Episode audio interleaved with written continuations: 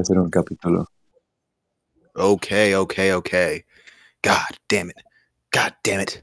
It's another fucking episode of the end with fucking Adam. Fuck. I'm your stupid ass host, Adam. And this is uh I guess my guest. I don't know. Davin, what are you now? I'm just another fucking guest, man. Just another it. fucking stupid ass guest. But anyways, no, I'm kidding, guys. we're we're not gonna be aggro. We're doing good. Everything's good. Life is good. Um thank you for joining us. This is another episode, as I said before, of the end with Adam. And uh, I've got Davin on. Davin was telling me about the fourth Alien movie, and I was like, "Dude, let's just start recording." I just I want to hear this again, like uh, when I when I listen to this edit later. So, what were you saying, Davin, about Alien Alien Resurrection? Alien Resurrection is just like the one of the worst movies I've ever seen. There's nothing, nothing objectively good about it at all. No. Like I'm just trying to sit here and think of like who gave this movie the green light. You know? Wow. Um, So after after Alien and Aliens, I mean Yeah. Alien Three like definitely fell off, but um, Alien Alien Four Resurrection was just an abomination, it was a disgraciado, huh? disgusting. Yeah. Um, Yeah. For anybody Wow. that hasn't seen it, it's basically like. I'm sorry, I'm kind of eating breakfast right now, but um, should we should we restart this podcast? Are you not ready?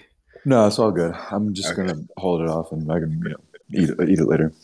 Or just eat it? I'll, I'll just talk. I'll just talk while you finish eating. Okay, I'll just talk. While All you right, but, but, for, but for- for anybody who hasn't seen this movie, first off, don't watch it. Like it, it'll be a waste of two hours.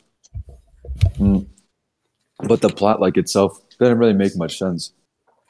After Aliens, right? All the crew of the what was it the Nostradama or I forget the name of the ship, but like they're basically all dead. And the third Yeah. one, Ripley, ends up dying, the main character.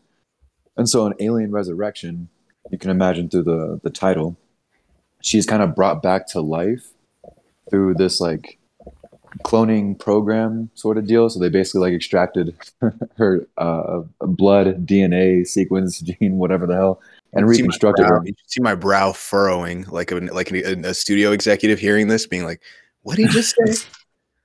Yeah, But yeah, what are, what are you saying? Continue. it's subtitled like the distant future, so they have the technology to do this stuff. But then, of course, it's still an alien movie. So as they reconstruct her, like her, uh, as they clone her, they also end up cloning the alien because at the end of the third one, she was pregnant with an alien. Not Right. sure if you can say she was pregnant with an alien, but like, yeah, Yeah, she had it alien. basically was. Yeah, exactly. So uh, they basically get the the alien as well, and of course, same plot line as every movie. Like it's there's no more like Weyland Industries, Weyland Corporation, yeah. yeah. but there's like the United Military Federation, whatever the fuck it is, Uh-huh. and they uh, regurgitating the same information about like human nature or whatever. yeah. So it's like the same fascinated in the message. species, trying to like militarize it and whatnot. Yeah.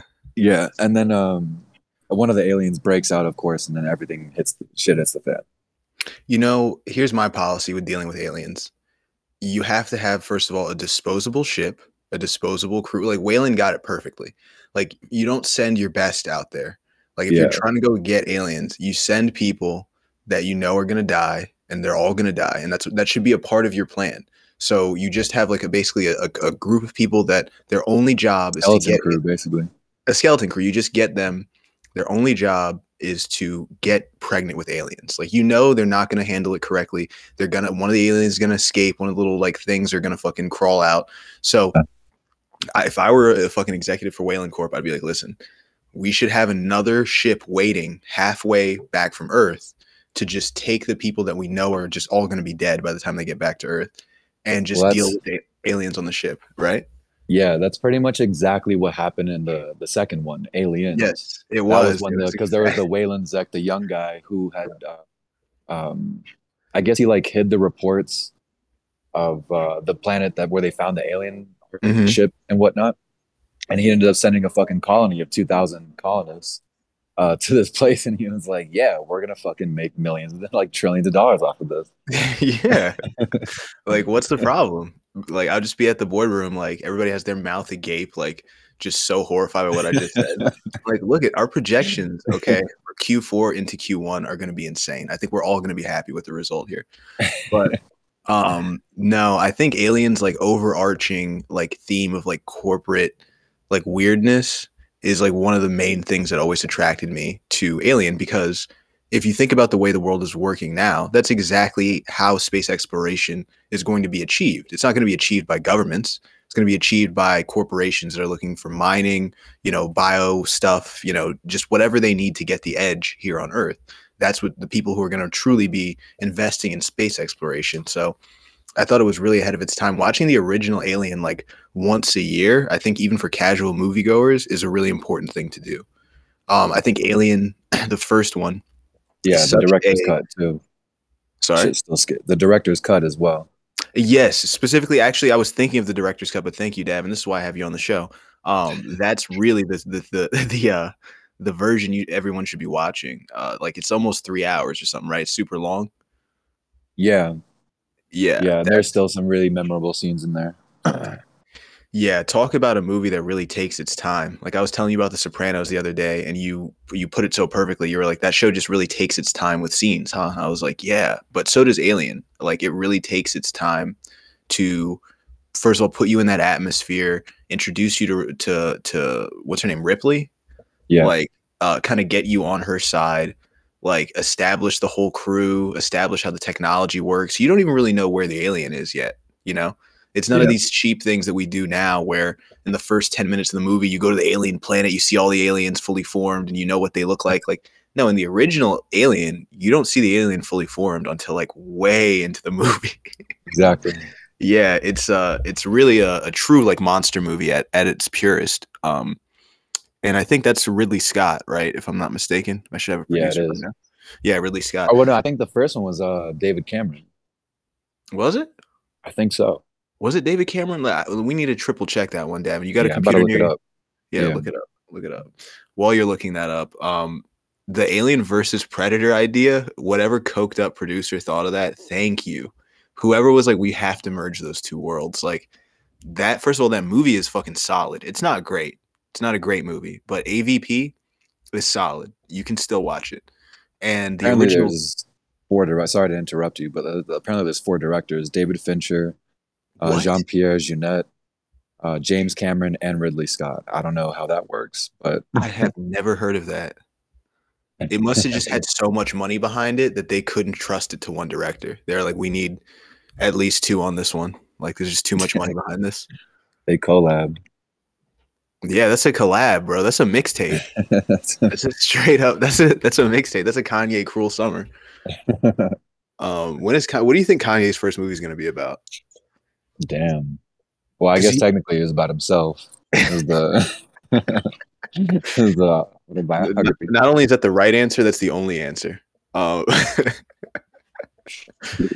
but uh, you know, no, I think I think Kanye's got some good fiction films in him. I think he's got some good. Uh, I don't know why they don't hire him to compose entire movie scores. I don't know why they're not doing that.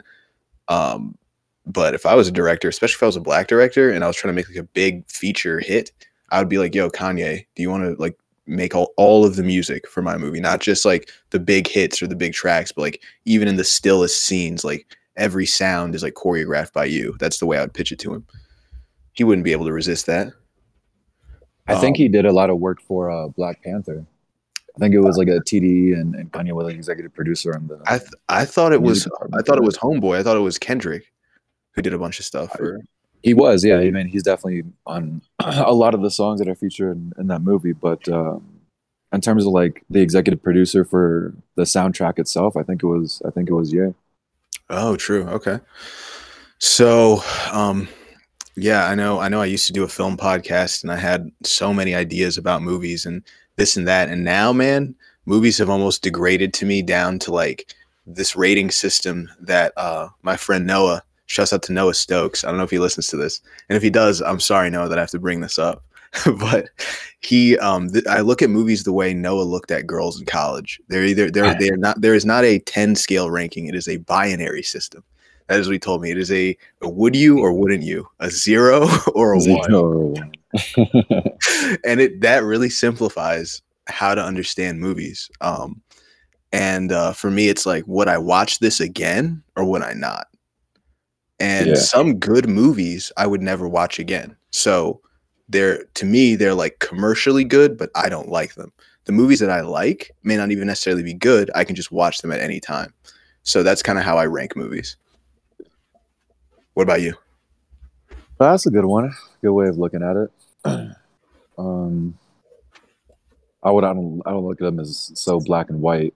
But then again, I guess it just sort of depends on the movie. Like, if Yeah, I'm left with the feeling of would I watch this again, then yeah. I guess in that respect, it's pretty binary. But right. yeah, there's a lot of things to intake whenever you're watching when you're watching movies. I mean, you're sitting there for two fucking hours. So Exactly. and I'm and I'm always surprised by people who like if they saw like a movie that you thought was like really intense or really good and they just don't have any notes on it. Like you're just like, okay, I understand that you may not have liked it as much as I did, but like why? And then they'll just be like, I don't know. Like I don't understand how, how you can say I don't know after sitting for two hours and staring Yeah. at something. It's like were you not paying attention? Were you just zoning out for two fucking hours? Which is fine. Some people do that, you know. yeah, and people be falling asleep. Yeah, that's true. I've fallen asleep in movies. I mean, I can't lie. Uh, But yeah, Yeah. no. I, to, to, yeah, apparently it was the um. Apparently it was Kendrick who was the executive producer for for fucking Black Panther. that's I don't know what why I I thought thought. it was Kanye.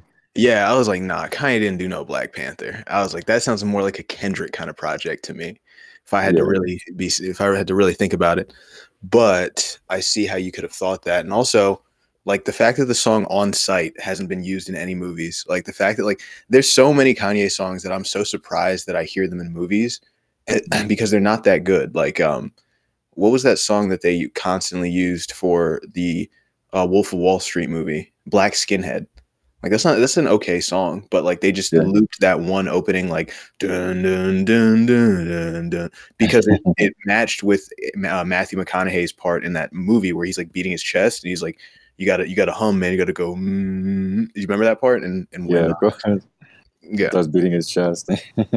yeah, yeah. So that, yeah so that that's kind of why i guess they chose that kanye song but i was like man there's so many other great like kanye beats that you guys could have used but i guess it was it was topical like i think um i wonder did the wolf of wall street and yeezus come out around the same time? One came out like a year after the other i think. Man, I can't even remember. i can't either. I just know that yeezus came out the same year that we graduated high school in maryland so it was like 2014 so i think the wolf of wall street also came out in 2014 so i would have to say that. But um yeah i guess for the for the listeners for people who don't know davin and maybe this is the first time you guys have been listening to us talk we're lifelong friends. Davin now lives in mexico um, but we still keep in touch through discord and uh, he's been on many episodes of this podcast many recent episodes and uh, we've talked about a lot of things. And i just br- brought davin on today because guess what guys? This is episode 51 of the end with adam so we're now in the official 50s so for all of you guys who are, you know, hardcore subscribers, hardcore listeners, thank you so much for coming on this journey with us uh, to 51 episodes, and there'll be plenty more. Um, for as long as I can pay for my Squarespace fucking registration, there will be plenty more. But uh, they, this is uh, this is just kind of where I wanted to be uh, at this point with the show. Is like I've got a good amount of subscribers. Um, I kind of understand what I want to do moving forward and I think I've kind of, you know, rested into a good little rhythm with the show. And uh, I don't know, Davin. Um, I feel like from the beginning till now, because you were the first episode we did. Uh, what I know you're not a huge listener of the show, but what would you say like you've noticed has changed? Uh, the content material that you're that you're working with, and the tone of the podcast itself, the subject matter of like the things that you want to talk about. Because when you first started this whole project, it was like you wanted to do movies and music here and there. You just kind of wanted to talk about, I guess, pop culture, quote unquote. Uh, and now that's completely shifted to wanting to talk about just life and the processes and circumstances, situations that people go through, uh, especially like earlier on in their lives, like their past, essentially, which have led to the creation of the person that they are today or their personhood. Um, and yeah, you know, I think like lately the tone has been wanting to focus on inner strength and dealing with uh, overcoming obstacles, trials, and tribulations. Become just a much more like stronger, more holistic kind of person, like whole, well rounded. Right. Yeah, which I really like. I mean, it's just it's very uh, refreshing. That's good to hear. That's good to hear. Yeah. Yeah, man, it's definitely been a long, long little two years. I mean, this was sort of my COVID like baby, basically. Um, I started this Right. during, yeah, I started this this show during peak COVID, um, at like the B, what was that, like the the middle and end of 2020, and I just kind of kept going with it because it was really my only creative outlet. I mean, I still did write, I wrote um those two screenplays during that time, but this was really like my daily or weekly thing that I'd be doing. Uh, so it really became like my primary focus and my like primary outlet creatively. And I didn't really know what to do with that because like I love podcasting, I love podcasts, but like I didn't want that to just be the one thing that I did. But after a while, I was like, you know what? I, I actually love hosting. I love like being a host of a show and taking people on a little like journey. So instead of me just constantly providing commentary, like why don't I just talk about like tell stories and talk about myself so I can truly like create an intimate connection with the people listening, you know, and really under really open up to them so that they can trust me enough to go on these kind of like thought experiment journeys with me. So that was kind of like what I sort of did in the last season or so. Yeah, man, it sounds like it's really working out too. Like uh, your number of subscribers has what like tripled.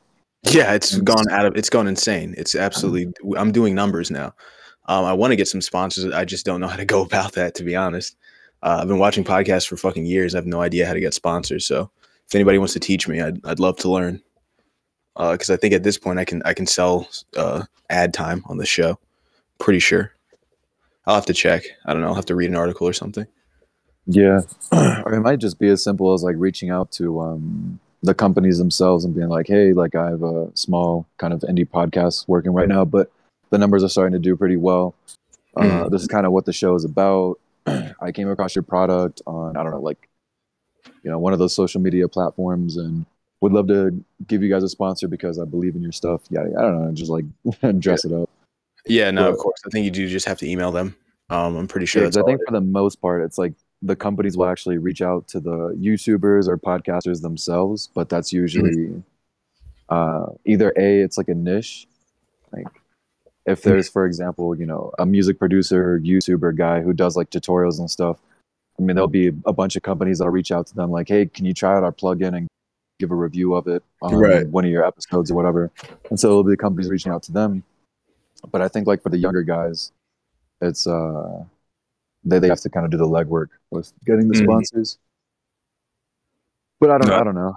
I mean, I think that's true. I myself, think so. I know with a lot of them, it's basically you just read their ad read, and if anybody uses the code that they gave you for your specific podcast, that's how you get paid. You get paid like off of like how many people use the code to save twenty percent on like whatever product they're buying, and like that's how they count. Like, okay, this person like deserves a commission from advertising. You know, I don't think you just get, and then other ones might just pay you just for running the ad because you have so many people listening to your show. So there's it's like a diff- there's different avenues for different levels, but. So I, I guess I do know a few things about it. How much do you pay for uh, Squarespace anyway? So the website domain and the RSS feed and all that stuff, everything together is like 50 bucks a month. Okay. Yeah. So I mean, you know, it's an investment, but it's not a lot, it's not a lot of money, but it is something that like, you know, you do notice. Yeah. Uh so yeah, no, I mean, I've been doing this for so long that like I've always kind of had a Squarespace domain running. So right. my cheat sheet is if I need to make a new one, I just change the old one, so I don't have to keep buying new domains. That's my cheat. So, yeah, uh, I thought for this episode we just kind of take it easy, shoot the shit, you know, talk about what we talk about. Uh, I like that cold open about Alien. Uh, that was great. yeah, that movie is absolute trash. but um, do you want to host the show for a second while I go upstairs? Uh, sure. yeah, just talk about anything. Pretend you can even pretend like I'm still here, and just talk, Yeah. talk to me. All right, I'll be. I'll literally be five minutes. Okay. Well, uh, what's up, everybody? um, I guess I opened up with a very pretty bad movie. Um, talk about a good one. Just recently watched the new Guillermo del Toro movie, Nightmare Alley. Uh, to be honest, I'm not sure if I'd be good at explaining what it's really about. I didn't watch any trailers before getting into it. It was just, oh, new Guillermo del Toro. Like, I'm a fan. Like, let me check it out.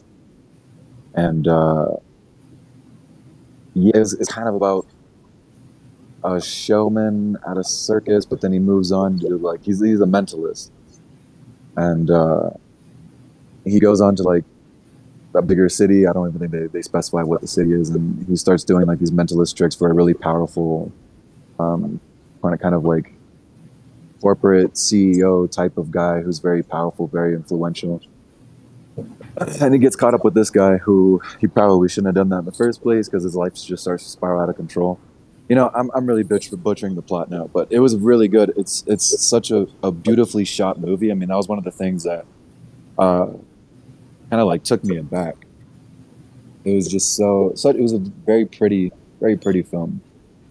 Um, and I'd probably watch it again just for that because yeah, those shots, wow, very very nice to look at. I mean, everything is uh, Art Deco, like it takes place in 1941 or something. So the architecture is super interesting.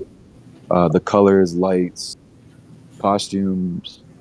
You know, the plot itself, like I kind of got lost in it, so I'm not gonna explain that too much. But yeah, the ending was amazing. Ending was was very uh, ironic and intentionally ironic. I love it when, when people do that. Uh, but yeah, I think this is probably out of all the Guillermo del Toro movies I've seen from him, this is probably my favorite. Yeah, because I didn't really like the shape. I think it was called The Shape of You. Was one of his latest ones about this, this girl who falls in love with like this mermaid creature monster thing. Uh, which you know the message was powerful. It was, it was nice, um, and it was also like a pretty a pretty film aesthetically. But um, don't think I would watch that one again. Just I don't know. I didn't really get into it that much. Labyrinth, of course, is a a classic, but yeah, this one was fucking awesome. So highly recommend that. Uh, what else to kill time with? Yeah. Mexico is cool. Don't know here. It's hot. It's it's it's hot as fuck at the moment. I don't even like being outside too much because the sun is just kind of unbearable. Mm. My roommates yesterday went camping with a nice big group of people. Like I think they had like 18 to 20 people, maybe 21 or something out. And this like ex hacienda, which is maybe 20 minutes away from our from where we live. I didn't even know you could go camping out there, to be honest. But uh, yeah, they went out there with with a group, big group of people, just you know, campfires, alcohol, getting fucked up, swapping war stories, campfire stories, all that kind of stuff. They're not back yet, so I'll have to ask them how it went. But I haven't gone camping in a really long time, so I kind of wanted to go. What are you but I also talking about, interested. What the fuck are you talking about? Um, I don't know what that was, guys. I'm sorry. I literally had to go upstairs and handle some business, but I'm back. I, I don't know what I just saved y'all from, but I hope it wasn't too painful. Um, Talking about roommates going camping, man. you're just talking about going camping. Okay, okay. Yeah, yeah. Uh, you weren't like, and then this fucking bitch I had to fucking kill her. No, I hate it. you none, none of that, right? No late Nah, night dad rants. Okay. okay. No, But- I, don't- I don't. Yeah, you know, I can't get. I can't go on live with that. no, of course not, of course. So yeah, um, I actually was thinking about something while I was upstairs. I wanted to bring up to you. How much do you like XXX Tentacion?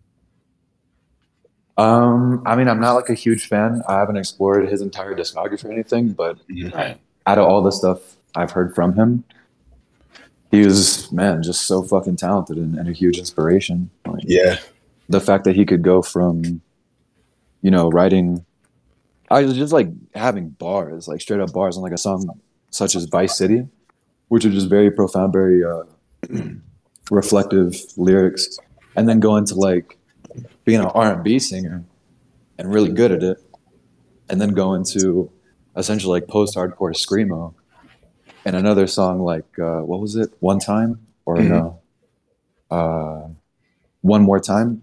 Yeah. I think Yeah, yeah. One more time. I think that's what it's called. you know he was just such a diverse talent artist. Like you know, It was almost like you, he could change channels and be this and be like, so like you're listening to a rock station, right? And then you're listening to a rap station. yeah, And then you're listening to like, you know, it's so interesting how he can do that with his own voice. Um, and uh, it's like oh, go ahead. No, I was just saying, like, I, uh, one of the things that caught me, what you were saying, the word that you used was inspiring.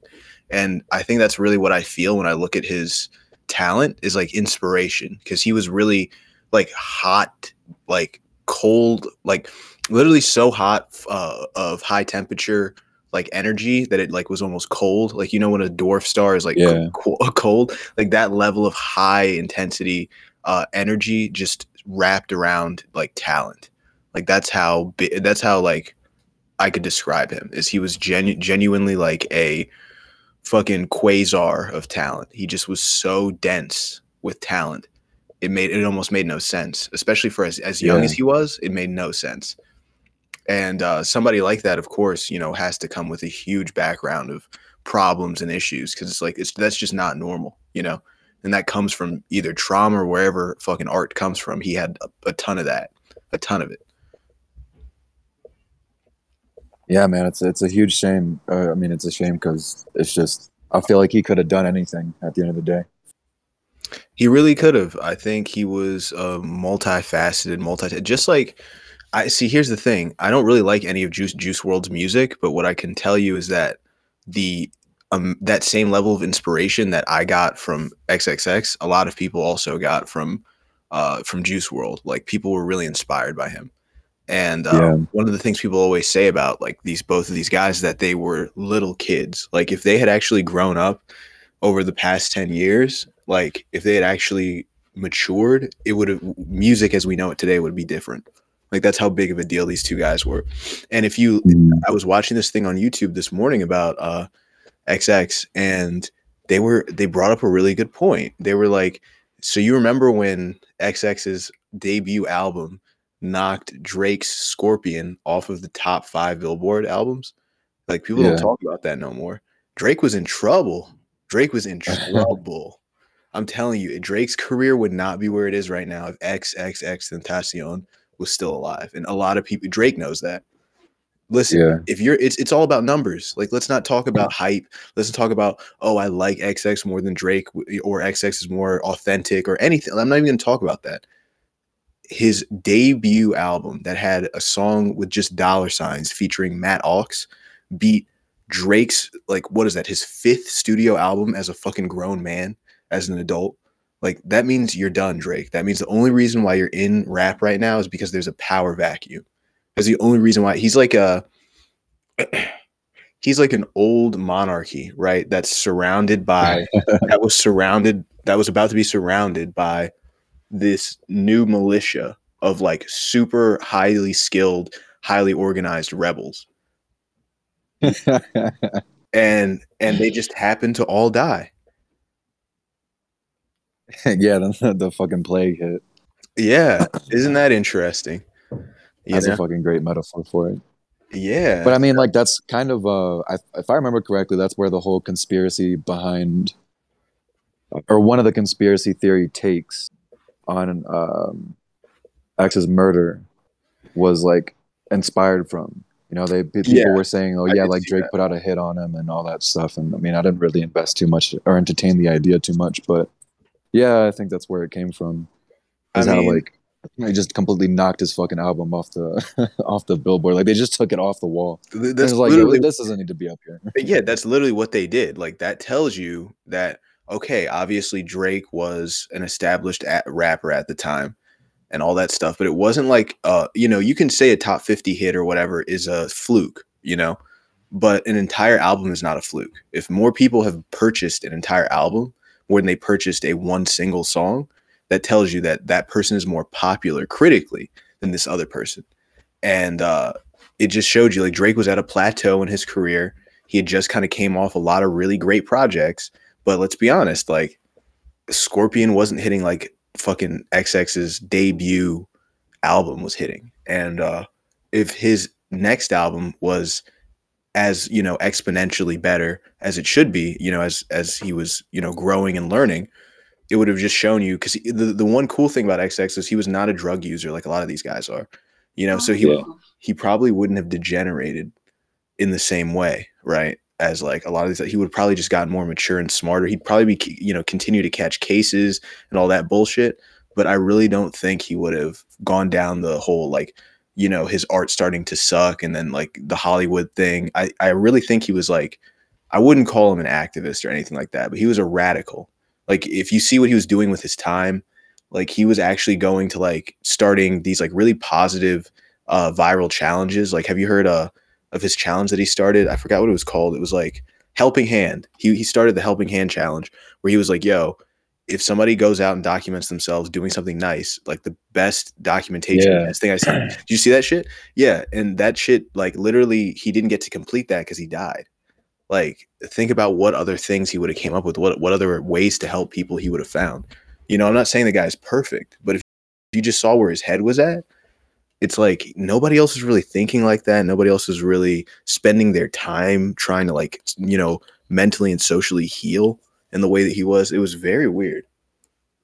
especially in like in the ways that he was coming up with, like the sort of um, the free ways, if you could say that, like the free ways in which you could just go out and and, and lend a helping hand to somebody. Whereas like most artists, most um entrepreneurs, most people in general who are kind of like in a public space in in that kind of way, they're always asking for, oh yeah, I'm, I'm trying to start this uh, this fund or this organization. We need like a fucking quarter of a million dollars to start something that's going to impact whatever society in, in a positive way. It's like um, no, he was never asking for any kind of money or anything. He was just went on uh, I think it was Instagram live uh, and like recorded himself basically just like pitching the idea and starting the challenge.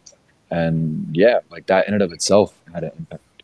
So he's not really he's not he's not really like a sellout either. Not to say that everybody is a sellout who's asking for money to do something good, but you know, you don't need those kinds of economic resources just to do something good. that makes any sense. Exactly. No, it does, and it, it's just the truth of like that whole.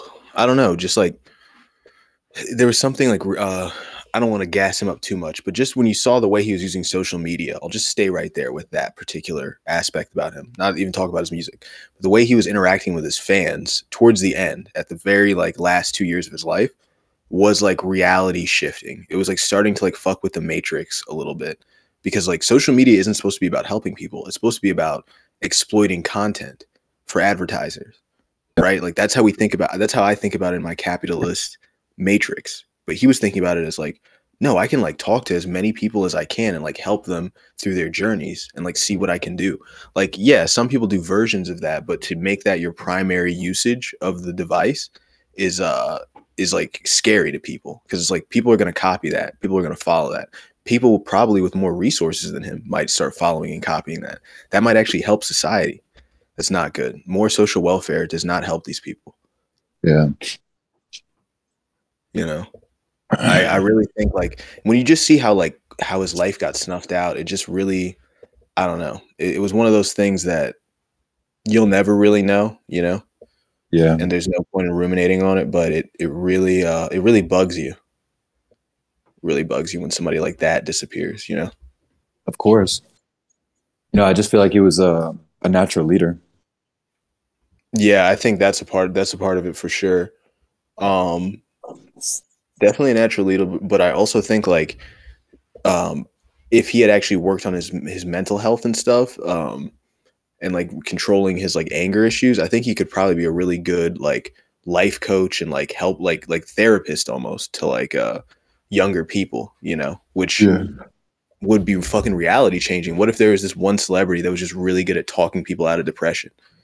Like Tell what? me about it. Exactly. It uh, it doesn't make any sense. So that's the that, that was the sort of thing I took away from the the little XX thing I was watching on YouTube. But I gotta remember find what it the video was called? Yeah, because I feel like Yeah, I was gonna tell you it's an hour long and it was so good. I'll have to go through my history and and name drop it.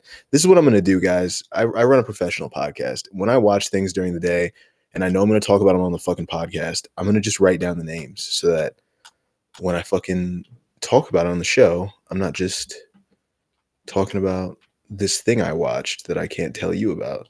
Yeah. I can't fucking find it. I'm sorry. Yeah, I can't fucking find it. I'm sorry. It's if I find the YouTube channel, I'll just tell people because you know how sometimes we'll have suggested channels from what you've watched earlier in the day, and I literally watched the entire hour. So I'm surprised if it doesn't give me a another recommendation of that YouTube channel. And if I find that, I'll write it in the I'll write it in the uh, description for this show. Yeah. Or in your uh, your history. Yeah, it's just I watched on my Xbox because Mm. you know that's how I use YouTube, and uh, it doesn't have a history tab. That the the app, the YouTube app, doesn't have a history tab. But yeah, I mean, in other music Yeah. news, um, I know you're not a fan of Russ, but this is something that's really cool. Yeah, He, okay. He one his one of his new songs, I think it's called "Handsomer," just hit like number Mm. one on uh, Mhm. like Apple Music or I, iTunes, whatever like their respective billboard is. Mhm. And um, the thing is, like, it's not. It, it was it was a remix that he did with this random. Okay, so you know how on Instagram, like, they have those uh, like sort of duet live performances, where like an artist or a producer, somebody Oh, will hop I've on seen that. and then I just sort I've- of like yeah have like a revolving door of uh of like different like other random instagram users who can hop on hop out and just do like a live like collab session and you know right then and there. Mhm. so he did this uh this remix song with uh some random like white girl named caitlin she came in and like absolutely fucking went off. Uh and that song like because of the the the ig live duet session is now like Mhm. charted number one. And i can't think yeah like i can't think of any other moment like in history where a live duet has actually charted especially that fucking high like it charted number one. I was like damn that's that's, really fucking cool. Disruptive. yeah shout out to uh shout out to russ and caitlin. Russ and Caitlin. Russ, ladies and gentlemen, is I know, I know a you're not a rapper. is a rapper that I do not like. Um, I think I've maybe heard one song by the guy. I'm sure he's talented. I mean, he's been doing this for a while. If you've been doing this uh, on the underground for a while, then you've got to be talented. So I'm sure he is. Personally, I think he's annoying, and I wish he wouldn't talk. But other than that, other than that, I wish the guy the best. uh, fair enough Yeah. well what, what is it that you don't like about him why do you find him annoying there's a certain so it, I would call it the Vic Mensa disease. Um, I would call it Vic Mensiitis. Uh, it's, it's this kind of light skin aggression that I find to be not only um, invalid, uh, I find it to be uh, quite. Um, oh God, what is the right word for Russ? I find Russ to be quite unremarkable. Um, I find him to be someone that thinks very highly of himself, and you should as a rapper. But I think that's about the only reason why any talent is actually generated within, within him is just his own self belief. But I think if we were to like objectively isolate, you know, his lyrics, maybe even his vocal tone and his beat structure, I would say it's quite unremarkable. But because he believes in it so much and can translate that belief into you, which is talent, it he has a following, and good for him. yeah But I find him to be unremarkable. Same with Vic Mensa. Same with a lot of these light skins. They're just uh, they've got nothing for me. They're not selling it.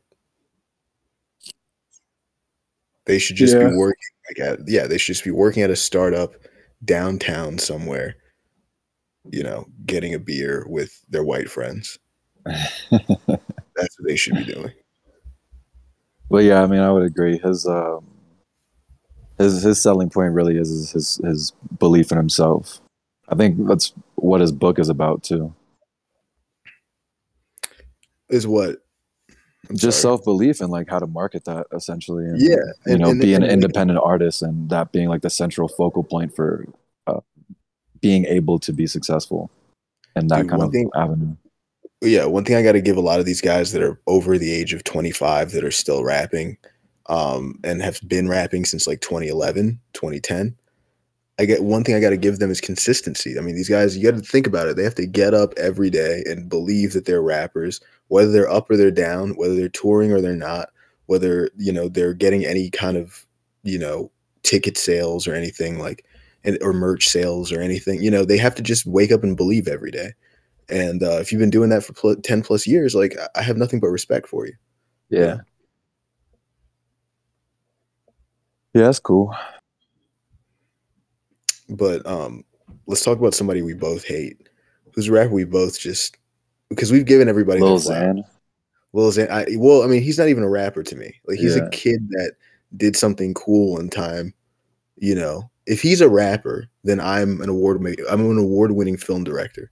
If he's a rapper, yeah, that's what I would say. Here's the thing: is like when you're somebody like Little Xan who was given a lot of opportunities to kind of market himself better or fucking figure out how to, you know, manage his life better. But you know, you can't. Here's the thing: you, you can't really blame somebody who was rewarded for for do for encouraging the wrong things. Like he thinks the wrong way to live is right because his encouragement of the wrong things has propelled him to like have some amount of money and some amount of notoriety. You know, yeah. so it's I like mean, I can see that, really- but yeah, you can't really blame that guy. yeah, I feel you. I don't know. It's just every time I've heard I've heard him like in an interview or whatever he did, like one of his little live IG sessions, whatever, that just kind of like went viral on different platforms. Like he's just he's really fucking annoying. Listening to him just bitch and yeah. moan about his life and how he has no control or uh like I guess accountability over himself. Just like yeah. Then Yeah. switch it up.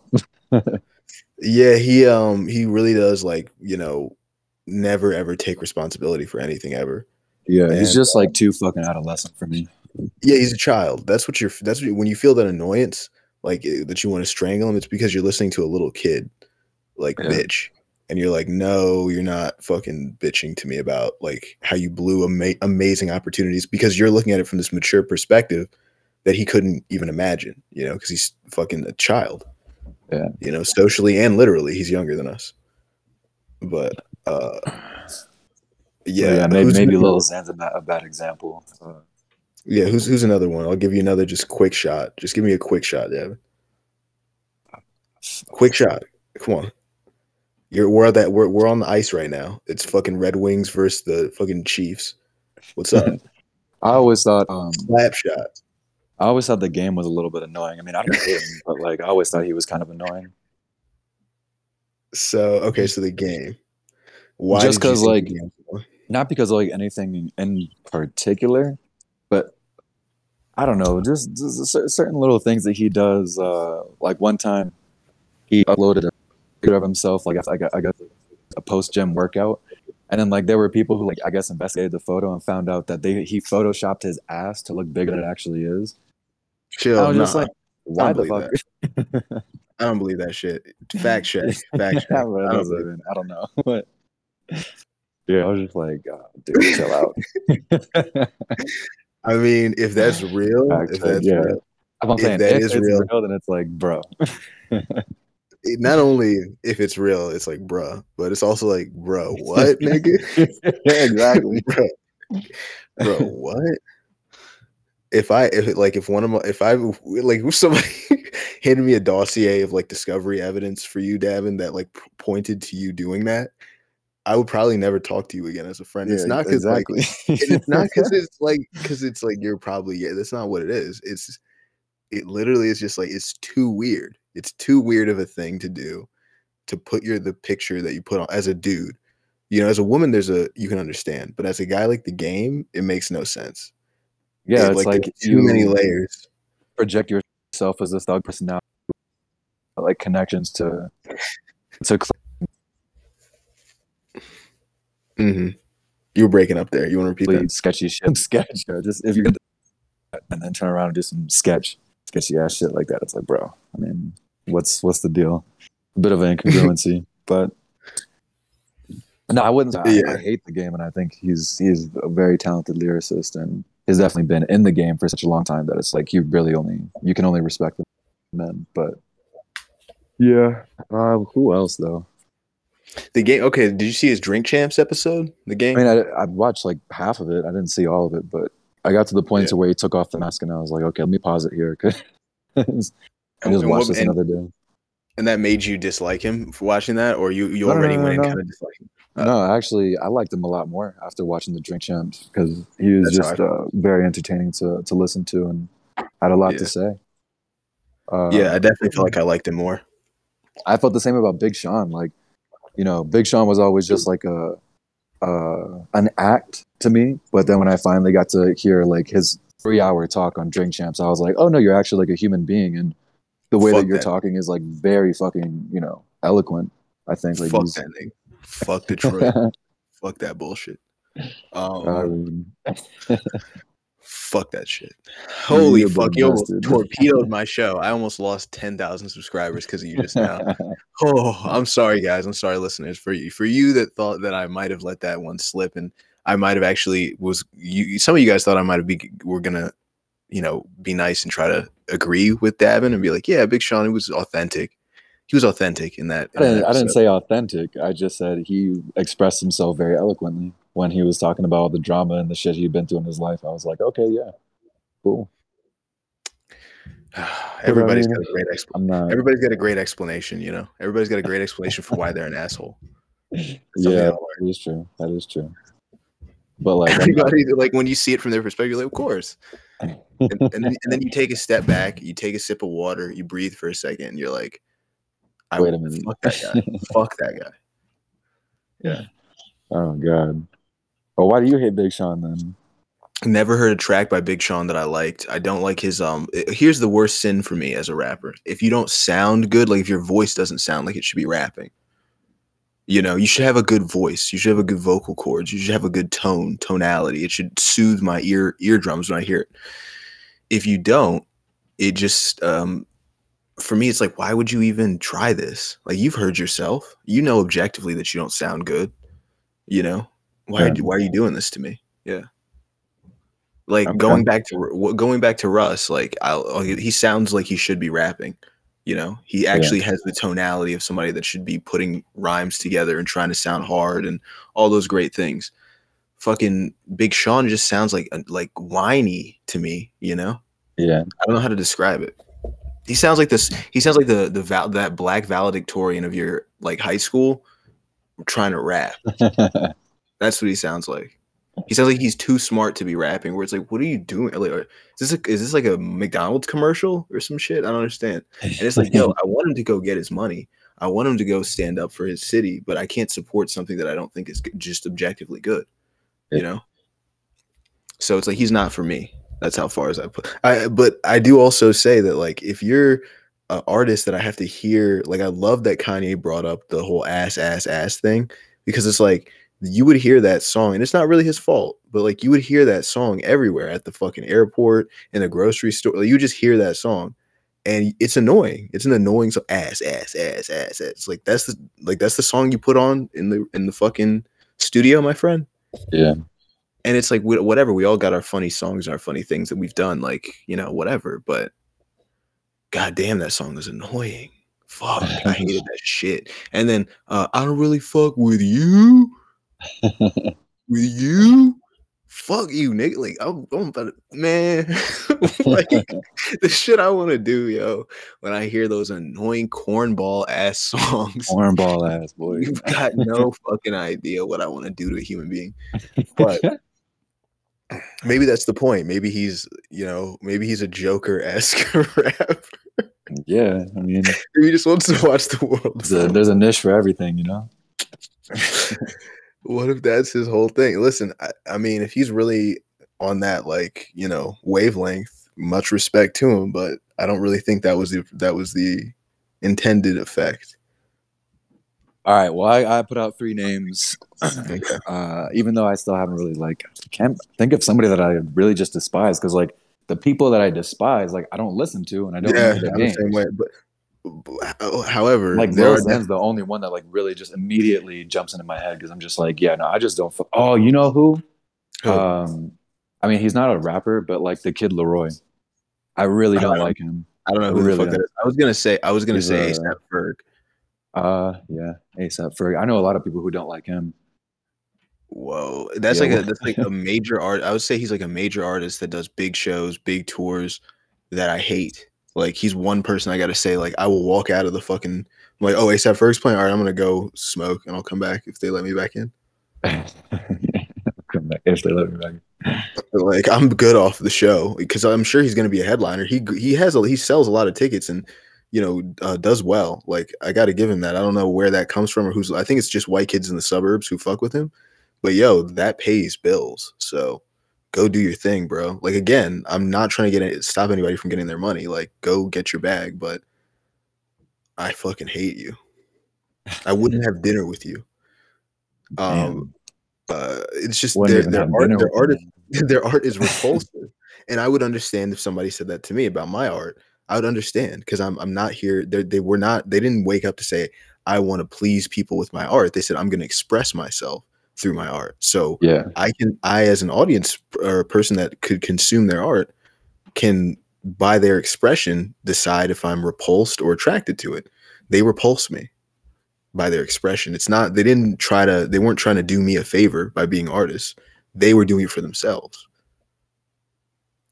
Okay. so do you do you feel that uh, when somebody is just truly trying to express themselves, then like versus someone who's trying to be commercially successful for the sake of being commercially successful and pleasing the audience, Mhm. like do you think your approach to uh, critiquing their art is the same and both? No, it's not the same. No. Okay.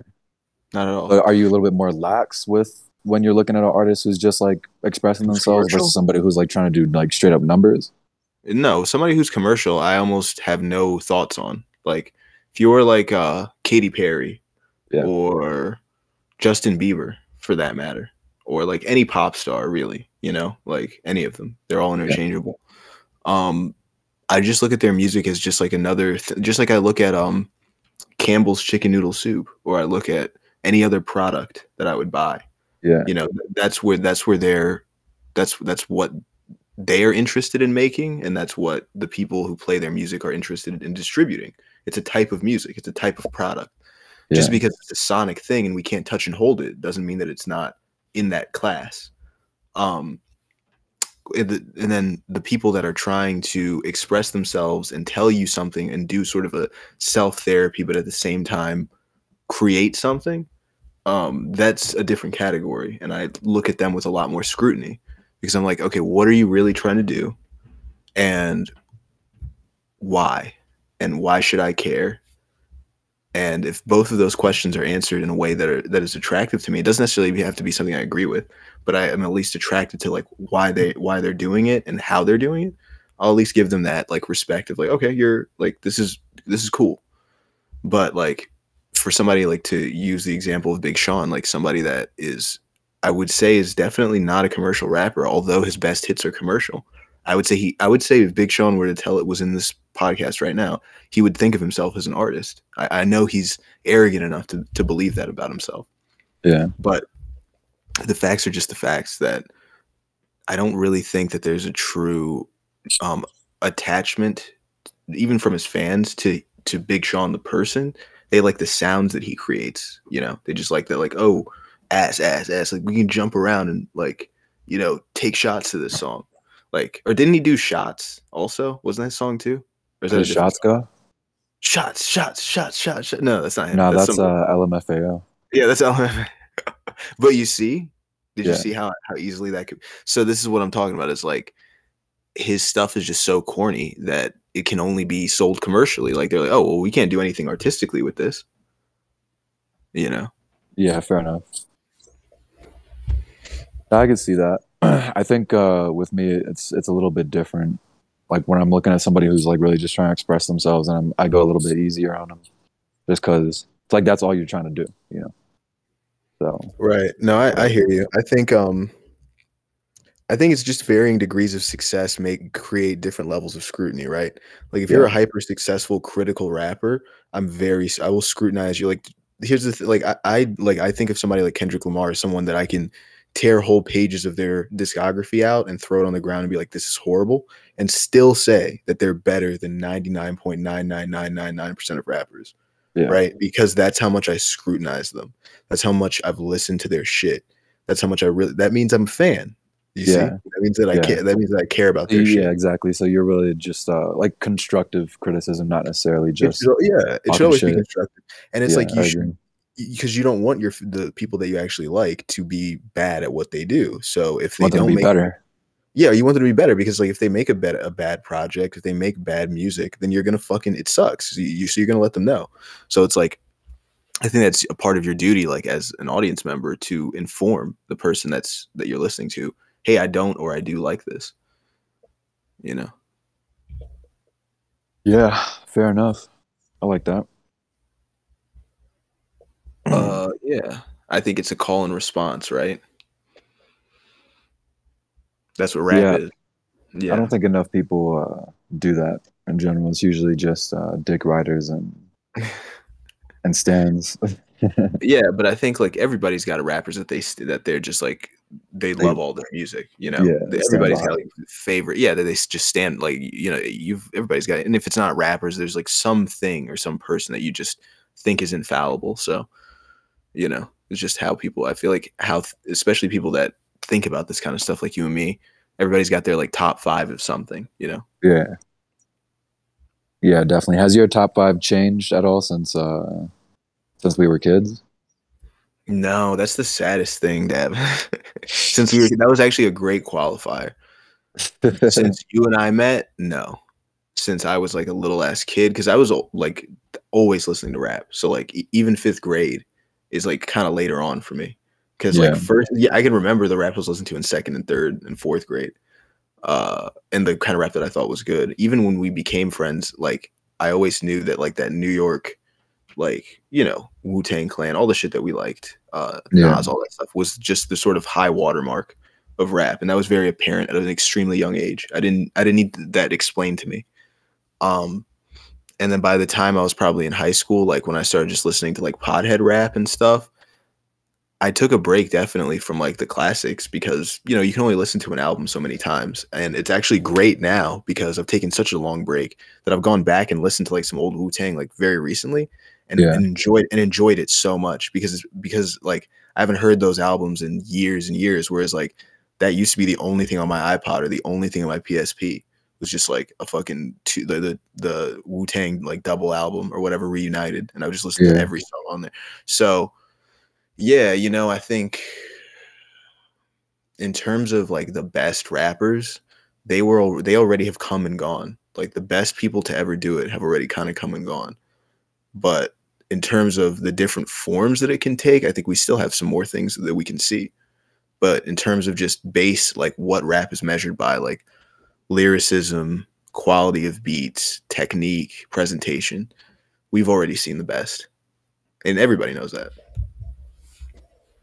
Yeah, I'm supposed to see uh, Wu Tang on the second, man. I'm super fucking excited. They're coming to Mexico City. So jealous, bro. I'm so jealous. It's just dream come true. Yeah, that really is a dream come true. That really is a dream fucking come true, man. Holy shit. I wish I could be there. You got to tape at least a little bit of it so you can send it to me because I got to Oh, see of that. course. Yeah. I got to see some of that shit. That's the only time I've ever asked somebody to tape anything for me. But you got to. No, I'm gonna be one of those fanboys who's just like got their phone out the entire time recording the show, just jumping up and down, Hell yeah. reciting all the lyrics. I'm gonna be such a fucking fanboy. I'm like, my if I would go to Wu Tang show, I would actually buy a t shirt. Like, that's how much of a fan I am. Shit, that's such a good idea. They- They'll probably have merch at the festival, right? Like, Of course. Of Yeah. course. if they're bringing like a bunch of other, like it's an actual festival. Like they're bringing a shit ton of other talents as well. Like ASAP Rocky's gonna be there. I don't know if you know who Snow tha Product is or Nathy Peluso, Mhm. but like they're uh, Latin. Snow the rappers. product. How, how, how do you know about Snow tha product, Davin? She's Mexican. She's I think she's from the north, like she's from Sinaloa or something. So my Mexican friends put me onto her, and I've like seen her name like pop up on some other like commercial records. I can't remember which ones to be honest, because she's not really somebody I follow. Mm. Uh, but like I recognized her name, and I was like, oh, okay, cool. So like she's gonna be performing dope. Nathy Peluso, I'm I'm a, fa- huge fan of her. I really like her. I actually don't know who that is. Yeah, she um she fucking bought she I think she's from Colombia. She straight bodied this freestyle on uh this one guy's channel. Um forget his name, but he's like a producer, invites a bunch of talents to come on. Like he'll basically just put on a beat and then like the artist just goes in. And yeah, dude, uh if you want to look it up, like it's in Spanish, so you probably won't understand it, but like uh damn, if you just look up Nasty Girl Fantastic, like that's not the name of it, but like yeah, she just has this fucking awesome line at the very end. yeah. I'll check it out. I I, I, I trust that you, you're leading me somewhere that I'm gonna enjoy. Yeah, she's cool. Um, Definitely. I'm definitely gonna go crazy to her shit too. Uh, this they're not rappers. It's like an like a Pel- Belarusian uh, like electro group Oh called shit! Mol- Mol- called Molchat Doma, and uh, super excited to see them. Like they kind of got famous off of TikTok because there there was one song that they had, and I don't know why, but like the song itself makes reminds me of Scooby Doo. it sounds like one of those tracks like they'd they'd have in the background like while Scooby and Shaggy and the whole gang are just like sort of like running away from some ghoul some ghoul ghoul, ghoul or goblin. oh, I know exactly what you mean. I know. I Yeah. know yeah, that's. but it's it's a great fucking song, and uh, yeah, they're gonna be there too. I'm super excited to see them. Um, but I think it's just those those four acts. I'm probably gonna well five acts. I'm definitely gonna catch ASAP Rocky as well. Oh yeah, you got to see ASAP. I mean, Yeah. dude. He's the man right Purple- now. From purple swag all the way to being Rihanna's baby daddy. I mean, Yeah. what a whirlwind! What a whirlwind of a life. I really hope he writes a book one day. Yeah, I would, I would. I would actually purchase that book and read it. I'd be very interested to know ASAP's side of the story. You know, the Yeah, man. 2010s told from ASAP's perspective, sitting in a jail in Sweden. Like what? oh shit, that's right. I forgot that happened. Yo, Singing in jail in Sweden. if he did not write letters to to Sweden while he was in prison in Sweden, I don't know what to tell him. If Yung Lean didn't bail him out, like he'd still be there. Oh, also too, yeah, no, let's talk about that. Why didn't Yung Lean bail out ASAP? Like, you could have done that, dude. What's good with Yeah. you? And all, yeah, f- f- fuck Drain Gang, fuck all them niggas, yo. They're they're whack. no, I'm kidding. I actually love Young. Did you see uh Yung Lean's um Noisey documentary that was like two hours long?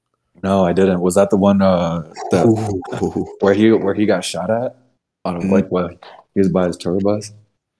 Um, did that happen? I th- I thought the big story was the one about his friend who died in that car crash in Miami because they were all just like fucked up on drugs at, at like their friend's uh like house in Miami. Like they're like the son of the record of the record label or the imprint that signed uh the Sad Boys and put them on tour in the U.S. Uh, that that guy's son was like linking up with it with Yeah. Yung Lean and like was friends with them and would hang out and you know take them out to like different places in America and shit and like you know ball out and show them a great time. And you know they started fucking with a lot of like heavy ass drugs and the dude I think went out to like go to the gas station or some bullshit and like they just let him leave the apartment and he got in his car and drove you know on the highway and fucking smashed up his his car and died and like the the father blames like Yung Lean and Bladee and all them for like why didn't you stop him? Like you guys were all on drugs. Like why would you let him get in this car? You know? And that like fucked with Yung Lean's head where like when he went back to sweden he like felt really guilty about it. So he got into like a depression and like his depression like spiraled and he started to like literally like go insane.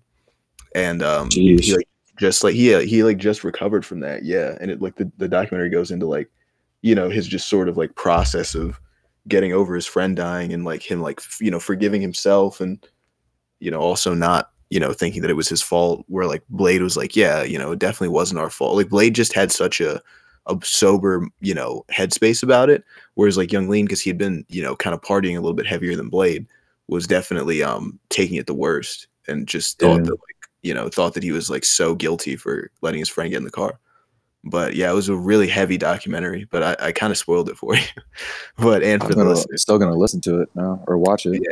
you gotta watch it. I mean, it's got great like it's got great footage of them. It's got great like behind the like you know behind the scenes shit you've never seen. It's really cool. Sounds like you need to get Yung Lean on the podcast. It'd be great for the new. it'd be great. Yeah. That'd be cool, but you know, it's hard to get. I feel like it's hard to get people like Yung Lean, who's who's kind of a space cadet, anyways, to like be Yeah. good on a podcast. Because I've seen a ton of interviews with him, and it's like very hard to watch because he's just not in. He just doesn't make himself interesting. You know. Shit. But uh, yeah, for the last couple of minutes, you want to take the podcast back while I go get some samosas? Uh, I'm not sure if that's a good idea, man. Last time I just started talking about camping and shit. All right, well then we can end it here, and um, we we can maybe do another episode if you want to later, Davin. But I just gotta eat some food. I'm so hungry. Yeah, it's all good. I mean, I'm still uh, coordinating with my my friends about like getting all of us, uh, the three of us, onto the the next or one of the next episodes. Yeah, yeah. I mean, um, I think like Wednesday, man. Um, I'm gonna talk to everybody again. But, like Elliot said, he's 100 percent down. Like any we live together, he's not doing shit. Um, Diego, probably yeah. Wednesday, I think is a good a good time. He just has to get back from Chicago and uh, be free. So, yeah, but I say we shoot for that. cool. We could always do another episode sometime. And, you know, talk about some other shit that we didn't get into uh, this episode. Yeah, no, Yeah, we, we got tons of content for him. We got tons of content. But all right, we're gonna leave for now. Let me eat some food and then we'll reconvene. All right, thanks, guys.